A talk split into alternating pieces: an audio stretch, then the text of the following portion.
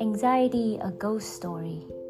We have got to talk about the kids in all those Goosebumps books. For example, if your family vacation is to an amusement park called Horrorland, and your station wagon explodes in the parking lot upon arrival, maybe shrugging it off, buying an extra large popcorn, and heading straight for the deadly doom slide is not your best possible course of action.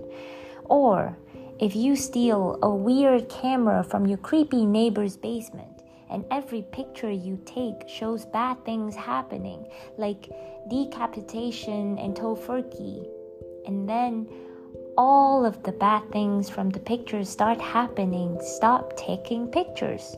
Or if you move into your new house and there are a bunch of small children already living in your bedroom that your parents cannot see, maybe don't just grab a juice box and pl- go play in the cemetery that is in your backyard.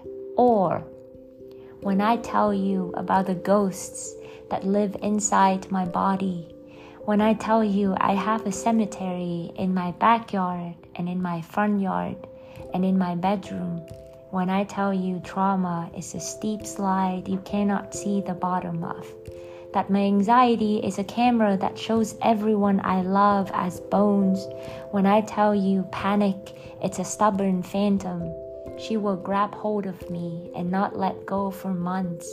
This is the part of the story when everyone is telling you to run. To love me is to love a haunted house. It's fun to visit once a year, but no one wants to live there. And when you say, Tell me about the bad things, it sounds like all the neighborhood kids daring each other to ring the doorbell. You love me like the family walking through Horrorland holding hands. You are not stupid or careless or even brave. You've just never seen the close up of a haunting. Darling, this love will not cure me. And this love will not scrape the blood from the baseboards, but it will turn all the lights on. It will bring basil back from the farmer's market and will plant it in every windowsill. It is the kind of love that gives me goosebumps when you say to the ghosts, If you're staying, then you better make room.